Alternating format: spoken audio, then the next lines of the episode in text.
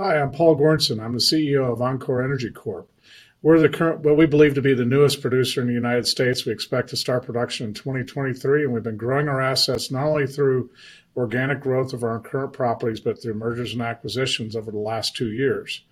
Uh, most notably, most recently, the Azarga uranium transaction that uh, really expanded our, our growth profile in the United States. Paul, good to see you again. I haven't seen you since March. Um, what a what a year! It's been a kind of a little um, tumultuous, I think. Uh, Russia, Ukraine, throwing a spanner in the works, and uh, we've had to rethink how we come out the space. So, um, when we spoke last, you kind of built a sort of picture of what was going on what you were trying to trying to be. You've obviously raised thirty million bucks since I last saw you um, got a few deals over the line, and you got a few new appointments. So, you know, how are things on the ground over there? Well, they're going very well. It's uh, we we built our, our we targeted for production in 2023, and we've been since the last time we talked, we've been doing some significant acquisitions of uranium properties in Texas, and that has led us to the have, start building a stable of products projects uranium projects that can feed our Rosita plant. Uh, we've nearly completed the uh, the Rosita construction, the upgrade and modernization. We had some supply chain issues along the way, like the rest of the world did, and we started expanding our or developing our first well field uh, to start to get geared up to go into production. Of course, as with anything, you're trying to gear up. We're hire, you know locating uh, drilling rigs to to do the well field installation, hiring critical staff We've done some major upgrade, you know, additions to our technical team. With a, uh, we brought on a COO, uh, Peter Luthiger, and we also brought on a uh, chief administrative officer, uh, Greg Zerzan, who brings a lot. Of, these two bring a lot of wealth in the execution phase of what we're doing right now, and so it's pretty exciting. Get, and you know, when we last talked, we were working about the general fundamentals of the, the uranium markets and uh, as you mentioned, uh, with the changes in the geopolitical situation, all our expectations we had last time we talked have changed dramatically uh, since then. So we're we're also beaving, uh, what do you call it, uh, weaving and uh, do- dodging all these things that are going on, trying to, to build the best strategy we can in a changing environment. Yeah, changing for sure. Um, yeah. Um, a lot of, lot of moving parts in, in what you just said there. And I, I, if you don't mind, I kind of want, initially want to focus on what you've got and what you're trying to build, and then maybe uh, uh, we'll later come on to how you insert yourself into whichever ecosystem you're going for. I suspect the, the US, um, clearly. Um, so the Rosita plant, I mean, what's the capacity there? How much do you need to be able to feed into that to get, get operating at optimum levels? Well, the Rosita plant currently has a, a production capacity of uh, 800,000 pounds of uranium per year uh, has capacity to do more than double if we decide to add the equipment. And in fact, we've already started to do uh, the early procurement for uh, the increased capacity at Rosita. We haven't fully executed on some of the major components yet uh, as we try to identify the right fit. But um, uh, the that's the capacity right now. And so our production plan right now is to fill up that get to capacity so that when we're at capacity, we have the ability to to take advantage of the investment that we're going to be putting in and increasing capacity. We can't forget we also have our Kingsville Dome prop project that has its own license capacity of 800,000, not license, but uh, uh, production capacity of 800,000 pounds a year.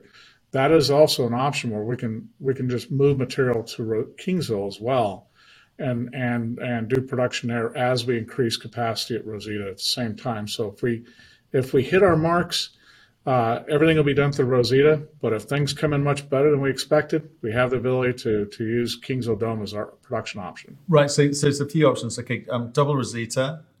And or you know, I think we did talk about it last time about getting getting a second plant in, into production. It just depends what's happening in the market, and obviously a lot has happened in, in the in the market since. So, yeah, you, are you, you're not processing yet at Rosita, are you? No. No, right. We'll but you're getting so you're in ready state for it. 2023, yeah. right? Okay, but you haven't done any test work through through the plant. Uh, we've done some limited work right now. We have a bit more work to do on the dryer side. Uh, we've got to finish putting in some uh, the insulation and some pumps, et cetera. But we've received all the equipment we need. It's just putting it in place, and uh, It's a little later than we would like to have had, but uh, it's certainly there's nothing that's going to delay us from starting up on schedule. Right. Okay. And what's given you the confidence to do this? Because most companies CEOs come on here slightly terrified of actually having to do anything like st- like start producing because they're unsure of the market. The, the go to is we need term contracts, right? We need term contracts at a set price.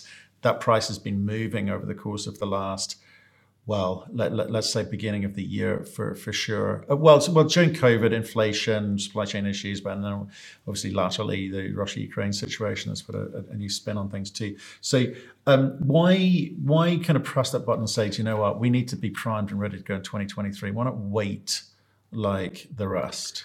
There's two reasons. One is is that we already have contracted volumes, so we have delivery starting in 2023 now, there's flexibility built in those contracts where technically we wouldn't have to produce to, to sell into them, but we make we get a better margin if we sell into those with produced pounds.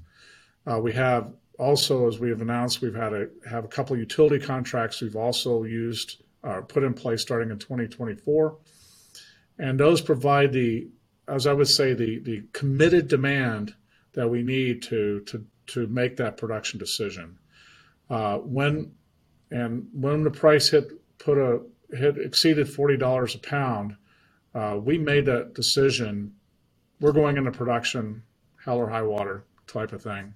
Why, why tell, tell me about tell me about that because you know, forty bucks a pound that's nowhere near what people are talking about. That you know, it used to be 55, 60, now it's 70, 75. So is it a case of it's good enough. We we can clear enough margin here, but more importantly, prove a route to market. Was that was that the intent? Yeah. And get first mover advantage. I would say that uh, the decision was made that we, although we would still have a good, a decent margin, it's not going to be a great margin at that forty dollar price. But we also had to prove that we could do what we're going to do. Keep in mind, as enCore is a relatively new company within the uranium industry in the United States and as a result, we have a lot. I don't think we have a lot to prove, but we, we want to prove that we're able to deliver and and meet our timelines. Right. So proof of, proof of concept, uh, and more importantly, make sure the plant is working and therefore can be can be upgraded to.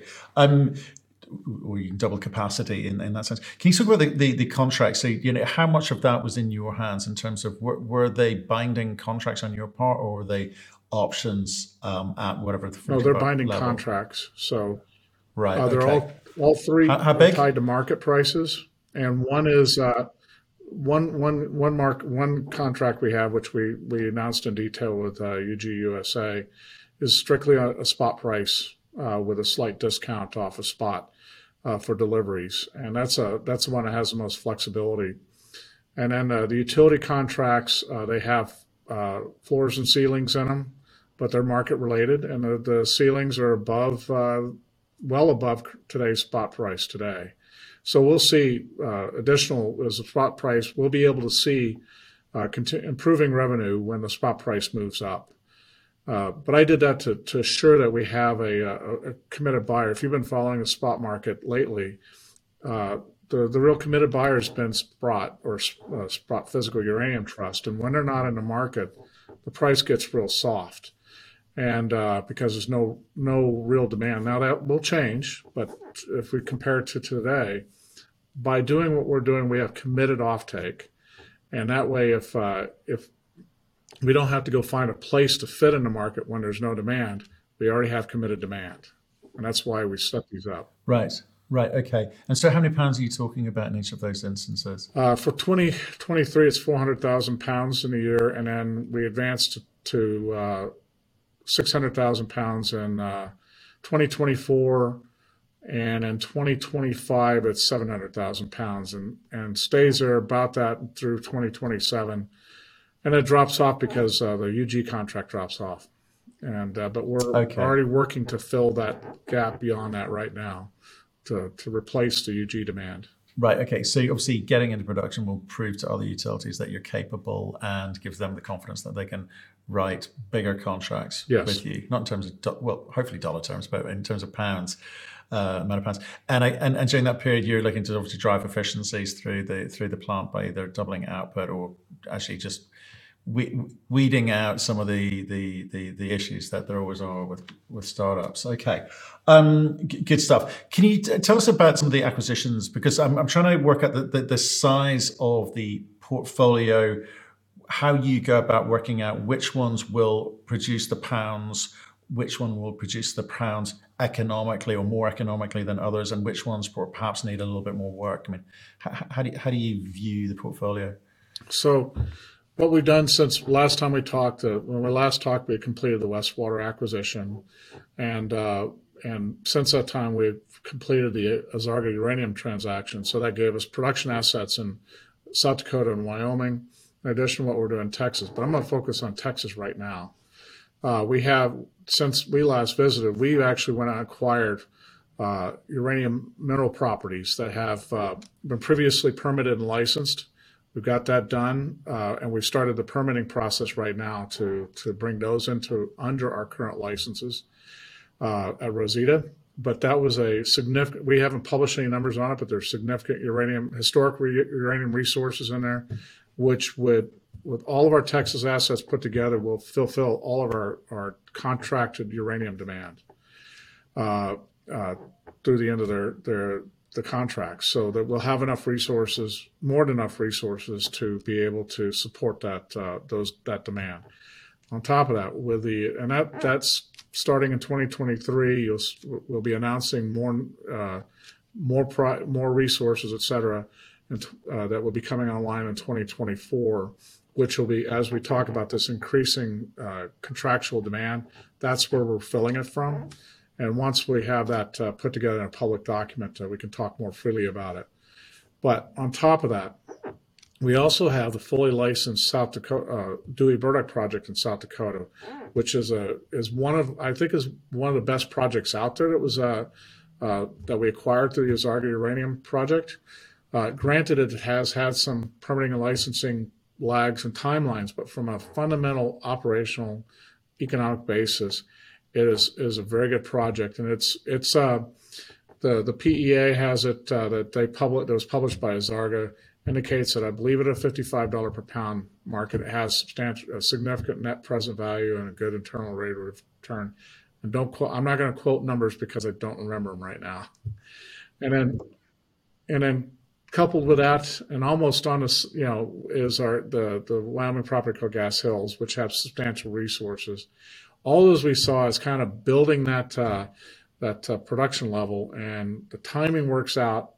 Uh, assuming which you know by 2025 we'll be able to start developing the, either South Dakota or Wyoming, whichever one meets that uh, threshold. Uh, with respect to the permanent licensing, because we've already started preparing the permanent licensing for Wyoming right now. It's one of the other activities we have ongoing, and so we want to be able that we want to be able to continue to add have additional capacity, not just in Texas, but uh, elsewhere. So we have multiple production centers.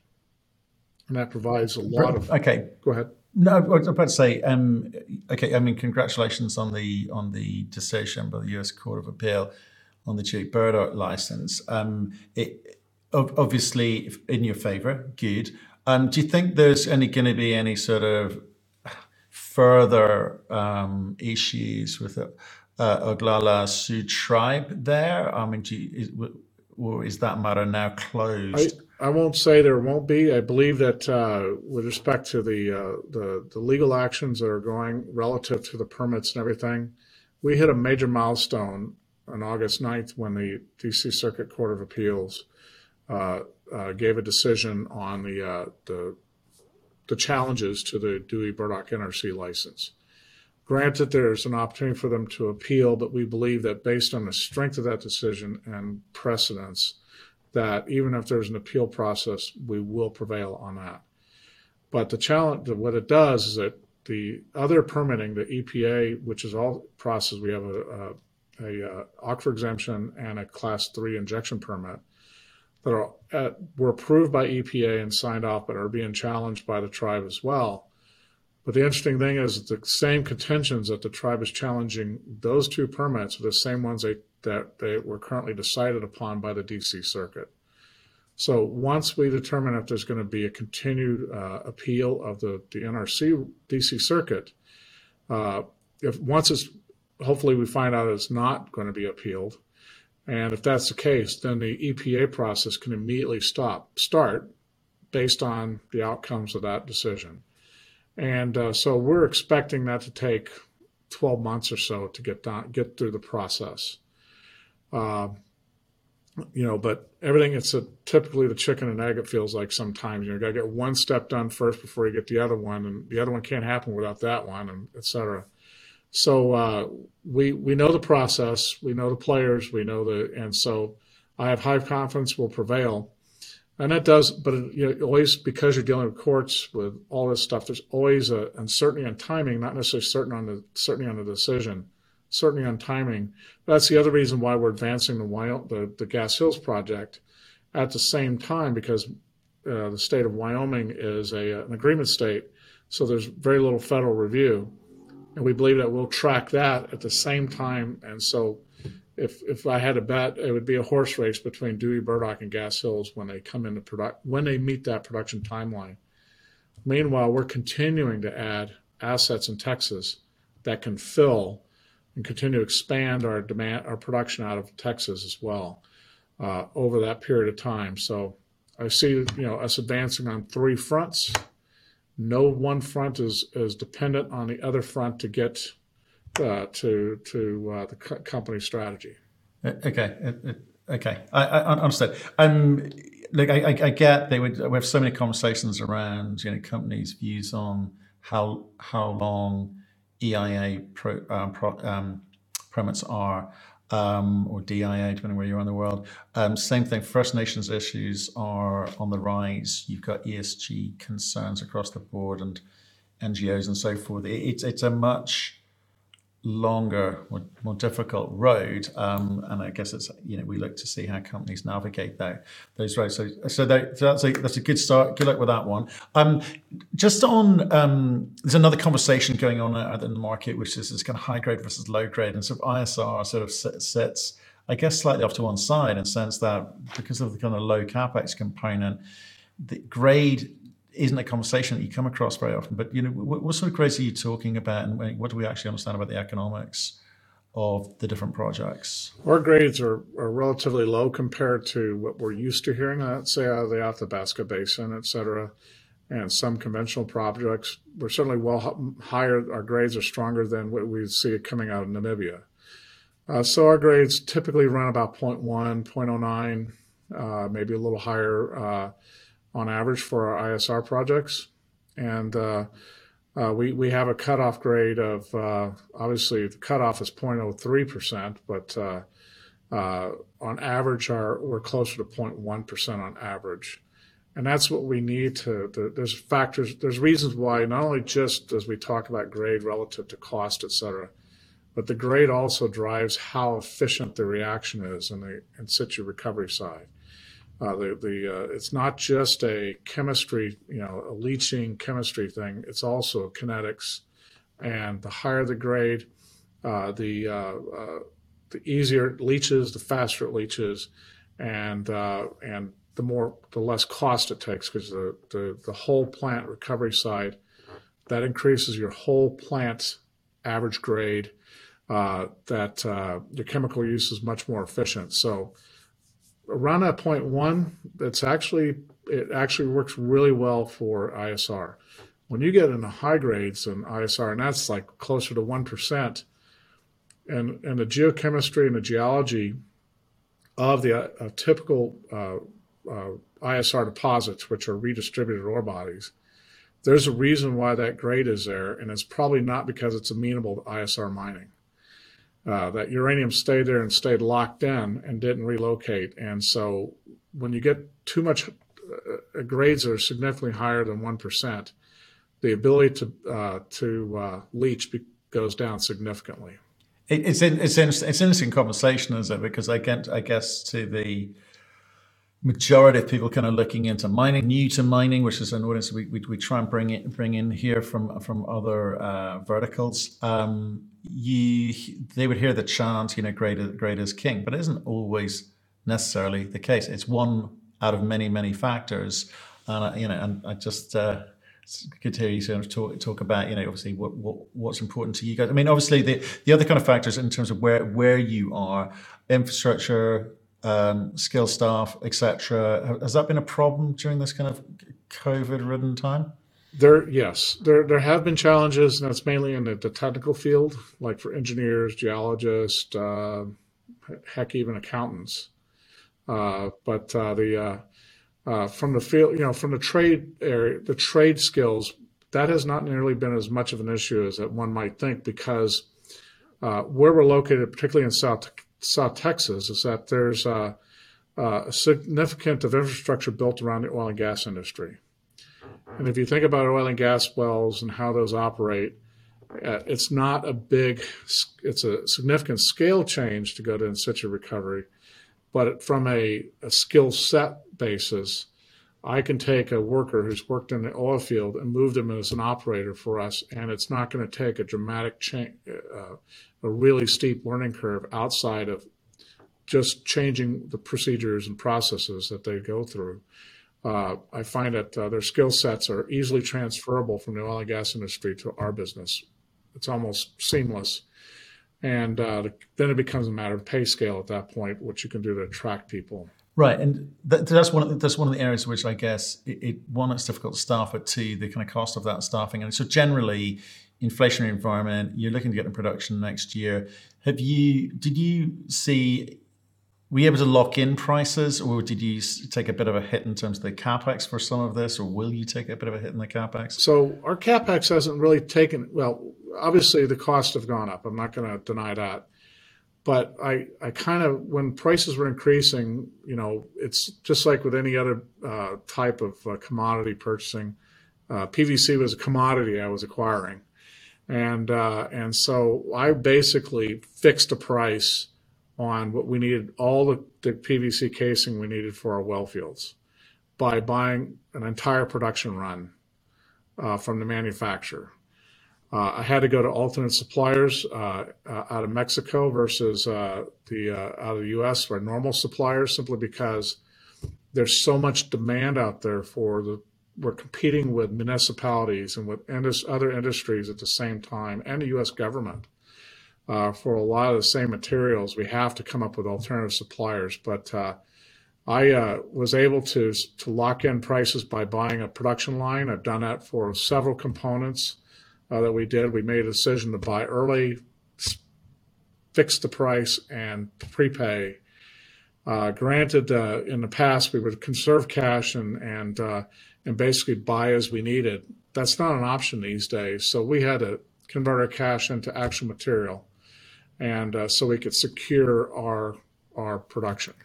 Right. Okay. So I guess uh, carefully ma- managing the capital at, at, at, the moment. Um, I want to talk about um, some of the conversations coming out of the WNA last week in, in London, which were very positive. You know, everyone was in a, in a, in a good mood. European and US utilities alike were there. Um, we also had um, Dr. Kathryn Huff from the US Department of uh, Energy there who stood up and said that the US needs to double its nuclear energy production by 20, 2050. I thought, okay, that's a bit aggressive. Um, what are you going to do about it? And we said, well, the, the, the funds and the incentives will be there. We also talked about the uranium reserve, which, are, you know, again, interesting that, that they're, they're having that kind of, kind of conversation in public again. And that very much the, the enrichment problem was something that they wanted to they wanted to solve. But what what are you as a CEO of a U.S. uranium company and and, and U.S. domiciled um, assets, as it were? Um, what are you actually hearing from the government? Is it is it just politicking, or is there actually genuine help uh, or concern from the DOE um, and some anything that you can take advantage of? Quite frankly, I think I don't think it's politicking. I think it's real. Uh, the um, I'll give you a, a, bit of an anecdote about it. Is that uh, when the, uh, the obviously when the the Russia invaded Ukraine, it created all kinds of disruptions in a lot of different markets. Uranium, nuclear, even getting material out of Russia, enriched material, you know, that made some headlines for a bit. It, it created a wake up call within the U.S. government that, you know, paraphrase, "Hey, we got a problem," or and uh, so uh, uh, we, you know, they pitched this uh, 4.3 billion dollar LEU, uh, low enriched uranium, HALEU, high assay low enriched uranium uh, purchasing program, kind of generally, and didn't really give a lot of meat to it. And subsequently, with trade association meeting with DOE folks from DOE, it's effectively basically an outgrowth of the nuclear fuel working group uh, recommendations and and back in 2020 uh, that uh, are effectively on steroids. So in other words, to to something that they thought was going to take 15 to 20 years to accomplish, uh, DOE is advancing that to five to 10 years. If that if you understand what I mean, and and so it's what the intent is is that to actually buy low enriched uranium. I'm going to stay with low enriched uranium to build a bank in case of supply disruptions, and that the U.S. government would be the highest, basically the buyer of choice in the market, so that uh, they would incentivize uh, increased enrichment capacity and enriched uh, increased uh, conversion capacity, which are the key right now, the, the kind of the, the weak points in our supply chain uh, we've allowed to atrophy over the last 25 years. And uh, and that and but because it's U.S. government, they have to buy U.S. origin material for anything that because the U.S. Government, that's what the U.S. government does. So I see that as a knock-on effect for the U.S. suppliers like us. Uh, and I think that the DOE will end up placing a premium on U.S. material uh, to uh, support new production. Uh, that's all at the same time where we've got utilities that are also looking for domestic Western enrichment and everything. So you've, now you've got the U.S. government that's effectively going to be a, compete, com, a competitor uh, against our nuclear utilities, and their utilities competition effectively has no cost limitation. You know, they can pay buy at whatever price as long as they spend the budget. So right now there's a 1.5 billion dollar emergency request in front of Congress that the DOE put in as part of uh, a, a, the, the, administration put in as part of a Ukraine aid bill uh, that's intended to do exactly that: is to to incentivize new enrichment and conversion capacity, and ultimately that will tie to increased uh, U.S. demand demand for U.S. uranium. Right, but that takes a while to get in place, right? So the next three to five years, and assuming governments remove all the kind of red tape involved, usually involved with permitting and licensing for, for such things, um, it's still going to take three to, three to five years. What's the what's the short term fix the, for the U.S. government in all well, the of short, this? There's not friends? a real good short term fix that the U.S. government can provide. Uh, it's going to be the commercial industry. It's going to have to to drive that uh, that fix. So uh, there's going to have you know they, already you see signs of that. Uh, enrichment capacity can be increased by increasing tails assays. So instead of having a 0.16 uh, U235 tails assay, increasing that to a 0.2, 0.25, or 0.3 U235 tails assay uh, can uh, improve the amount of enrichment that enriched LEU that's coming out, but it puts more demand on conversion uranium. And but the expectation is that uh, there will be more conversion coming in the market. Again, it's one of those things that you know. I was at uh, I didn't go to WNA, but I went to World Nuclear Fuel Markets in Montreal back in June, and the conversion suppliers and the enrichment suppliers saying we will deliver that capacity if you'll give us term agreement, you know, price uh, uh the, the demand and give us locked in because they don't want to make the commitment if everything's going to back back to the way it was prior to February 24th. There's thing that that's that's happening all around the world. Something in the battery metals space as well is like the knock-on effect further down the the, the, the supply chain. Um, it's people needing assurances and guarantees, which very few can give uh, around the kind of the supply um, in terms of price um, and demand is obviously seems to be there for almost any any metals you look at at the moment.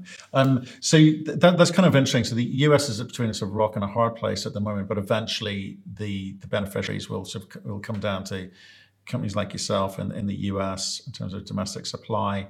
Um, are there, but are there any kind of assurances now? or is it really a case of wait and see how this plays out? I'm, I'm trying to get a sort of sense of timing, as every every uh, uranium investor is, as to how this plays out and when. Well, with respect to you know the obviously we know let's set aside the government program that's going on, which I believe will will be a, a put in place. Uh, the on the on the current short term side, we're starting to see some of those assurances. and I can only I can't speak on behalf of conversion and enrichment, but I can talk on our behalf. Is that uh, we've seen quite a bit more utility inquiries into getting uh, uh supply. Uh, I always tell people is that prior to February 24th I had to call the utilities to set up meetings or get phone calls with them to to have a conversation, and now they they call me. And uh, I'm not I'm not saying that's a great thing or not, but what I'm getting at is that it's just changed the dynamics. And so a good example is we announced, uh, even though it was a small contract uh, back in July, uh, I would say that one of the outcomes of the changing dynamics in the market is that we were able to secure a, a term agreement with a small utility uh, that probably would not have uh, thought about it, uh, uh, you know, prior prior to February 24th, or it would not have been a priority for them. But they made it a priority for them to, to secure that supply, domestic supply. And I wouldn't say it was done in desperation measures. It's probably about planning and, and transitioning away from uh, the former supply chains are not, I wouldn't, you know, there's not a rush to the market by the utilities for uranium. There is for conversion and enrichment. If you look at conversion and enrichment prices, they have spiked. And that's because there's intense demand and competition for that capacity. Uranium will come with that demand. Once that demand is, is secured, then the uranium has to be purchased to fill that that capacity or that, that what they've purchased. And so we're starting to see a, a lot more inquiries and inbounds from nuclear utilities with the ones that have been kind of doing what I would call uh, uh, providential planning to, you know, they started seeing things going one direction. They started locking in various supply points along the way. Now, but the follow on is okay, now we got the central part of supply chain secured. Now we need to get the feed. That's what we're starting to see now. And so and I, I see a lot less resistance to higher prices. Uh, they're willing to secure higher floor prices for for contracts. Uh, that uh, and uh, what's been helping is the fact that now we've got real reporting on what costs look like. TradeTech does a monthly report that does an assessment on on uh, production costs uh, around the world and incentive prices, and that's that's helped provide something that's not just my numbers, but someone else's numbers that can help supply that uh, position. Yeah, we, we were talking about we'd run a, a weekly um, energy show talking about nuclear and uranium every week, um, and it's been sort of quite, it's quite interesting sort of looking at the the TradeTech or trade bodies. I'll there are a couple. Uh, pick pick the one you like. Um, the the way that they are forecasting the movement of these numbers, but I guess the interesting thing for companies like you is how does that affect margin? Because as prices go up, costs are going up as well, and and you you know, it's all kind of relative. So um, how do you get a sense of what that's going to look like, projecting out your own numbers in terms of your your cost structures versus what you think the, the whether it be you know the term prices are, or if you sell at spot, you know what the floor prices are for for that. Are you, is that something that, that concerns you guys um, much? I know we talked about at the beginning of the conversation, but it's you, you gotta you kind of got to have a, a view on you know how how the economics stack up and continually reassess those economics in this environment, don't you? Well, obviously it concerns us uh, the increasing cost, and we are. I will say that you know we do a constant budgeting cycle, so we can get an idea what our cost is going to look like, and it does get revised. Uh, there is an increased cost, but uh, we're still. I would say because we're blessed with not having to spend a lot of capital uh, uh, on our South Texas projects and the fact that our ore bodies are, are really well understood. We don't have to do a lot of advanced work on them because there's been a lot of work already done. Um, and they're relatively shallow and the grades are decent. Uh, and so uh, we can be competitive. You know, we, we are, even with the, the current uh, uh, the current floor, I mean, not floor price, but say TradeTech's, TradeTech's uh, production price index, uh, we still are well competitive below that number. Uh, and that's because we're very fortunate with the assets we have. And uh, that is uh, what I believe gives us an advantage right now. When you got some of our competition saying, "Well, we need something with a seven a seven handle on the price or a, a high six handle," I will take those, but I don't have to have those to make my production decision because I will make money at numbers lower than that. Right, and how, do, how does the financing thing work? Because obviously it's a lot less capital. Um, presumably, the capital providers, in whatever shape that money comes in, are going to like the fact that it's less capital, and therefore the cost of capital will also be uh, reduced somewhat. Is, is that true? I mean, where are you with those sorts of conversations in terms of the type of money you want? Well, the, on the cost of capital, you know, the it's mo- it's a moving target right now because the uh, uh, you know we've with the markets the overall markets overall drive a lot of that sentiment, and so um, what we're doing right you know there's there's you know we we've seen obviously higher incre- increases in interest rates, so that means uh, any debt you take is going to have a higher cost associated with it than what we would see a year ago or six months ago for that matter. Uh, but also with the, the weaker, the, the, just the downturn in the overall markets, uh, uh, it creates a situation where you've got uh, a little less enthusiasm about the sector because the, of the fact that the equities are are, are down uh, as a result of various market uh, uh, trends, et cetera. So the cost of, capital has gone up. So the way we're mitigating that is a couple of ways. One is is that we're managing our capital expenditures and trying to keep those as low as possible so we don't see a, a surge in that. Uh, the other is we're looking for alternative ways to get capital, like uh, potential for forward sales of uh, uranium uh, as a means to basically securing capital through future production as a potential. Uh, I won't say we've done that yet, but that's some of the avenues we're looking at as alternative type measures, uh, means for getting capital so we don't have to go out and, for, for lack of a better term, hit our, you know, basically go out and do a, a large uh, equity raise uh, so we can minimize that uh, cost of capital that's driven through that side. Well, you can, you can thank your lucky stars you're not dealing with FX as well. It's all dollars. Um, yeah. So I think that's affecting some, some, people. Okay, and in terms of um, the again, just just sticking with the economics, if I may, um, in, in, terms of the economics, how does this kind of spoke and hub um, setup work because you've got you've got one plant, well potentially a second one coming online as well, but you've got multiple um, assets, right, of a certain size and of a certain grade.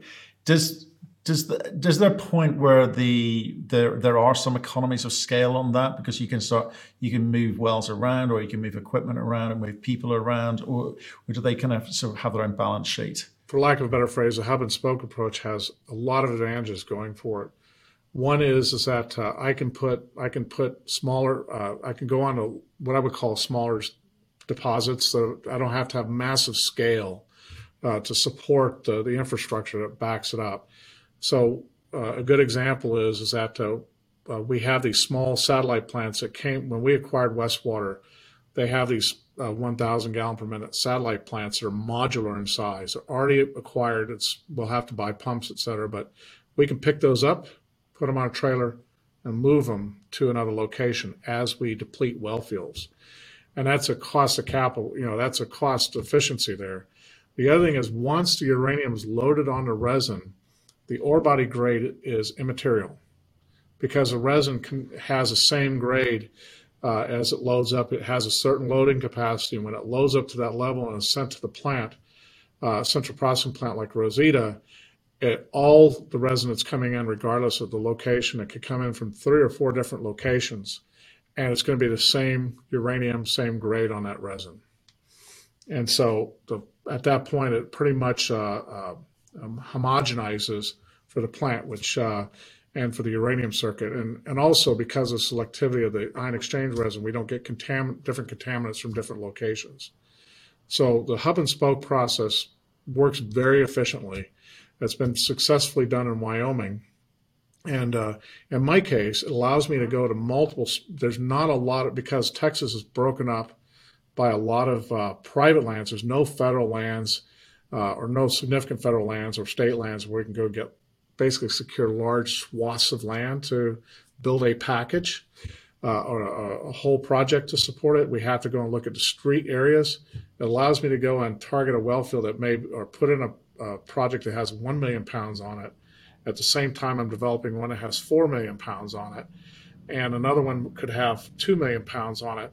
But the cost for installing the one for 1 million pounds is the same capex as it is for the two because you're using the same equipment uh, and all you're doing is ex- adding equipment to for the larger deposits and it works out very well because it's scalable and uh, and that's the beauty of it. It, it. it, makes all things equal now grade always will be different because you're different deposits and that'll change things in depth and everything else but overall it's it brings about its own efficiencies because of the fact that uh, it creates kind of this clearinghouse for uh, different ore bodies without upsetting the, the, processing circuit. Right. Okay. Interesting. And uh, maybe something we come back to another, another time because there's quite a few topics we want to come back to another time. So it'd be interesting to get into the weeds with you on that one. But um, I, I, kind of tip my hat towards the fact the consolidation in, in relation to the uh, Nasdaq listing. So that's got to be good news for you. Um, obviously, the rollback connected with your share price needs to be at a certain level to get the institutions um, interested. So, how many conversations with these larger institutions you're having? Because your aim's always been the sort of poor cousin, as it were. It's a very small space, very small sector. The companies weren't big enough. The liquidity wasn't there. Is that slowly changing? Are you seeing some of these generalists come in now? Uh, we haven't yet, but we will once we're, I would say, as we actually hit that mark onto the NASDAQ. Uh, we're getting, when we talk to uh, folks, uh, large institutions uh, out there, there is a very positive reaction to our NAS, you know, getting us getting on a senior exchange uh, because they have restrictions on, you know, the venture exchange or, or share price and everything else. So the consolidation was key. Uh, I think that everybody recognized that we needed to do it, and then also that uh, uh, we believe that uh, the Nasdaq is, you know, whether you're going on NYSE or Nasdaq, uh, everybody has different opinion which one's better, but uh, we get exposed to liquidity, but also more, there's more institutions that are watching those senior markets than we do than would be on the venture, and obviously OTC you won't get institutions really looking at that very closely. So we think this is a big move for us, and uh, it's exciting. I, I mean, was, you know, we watched our, you know, we did this the share consolidation. You watch your price and everything else, and keep your fingers crossed and all that, and and uh, and uh, now we just got to finish up. You know, if everything goes, we're working on getting all the paperwork done for the SEC approval right now, but it's all looking good, and we're very excited about it. I am. We should be. I think. I think that's a big. That's a really big move um, for you guys. Um, it's also quite a big move for uranium, more broadly, to be um, on, on, the Nasdaq, and you know, people, the right people, or the big guys, having a look at this because uh, they're certainly writing it up, and you know, that's interesting. The way the bank's narrative has changed, and they're actually paying attention, they're making comments, and they're allocating analysts to write reports on the thesis here, which is something they haven't done for a long, long, long time. And uh, likewise, I think a lot of the politics too, the narrative has changed. This energy crisis has given uh, nuclear and, and, therefore uranium the um, boost that it needs. So um, now you just got to take advantage of it, Paul. That's all. Yeah. Easy. We're going to do our best to do it wisely and as, as efficient, as effectively as possible. Exactly. We love efficiency. Okay, so well, I um, appreciate you making your time and coming and joining us, um, and sort of sharing your thoughts on not not just the, the market, but you know how you're going to go about and I say take advantage of the situation uh, whilst the sun is shining. So, Paul, thank you for your time today. Thank you. I enjoyed it very much again.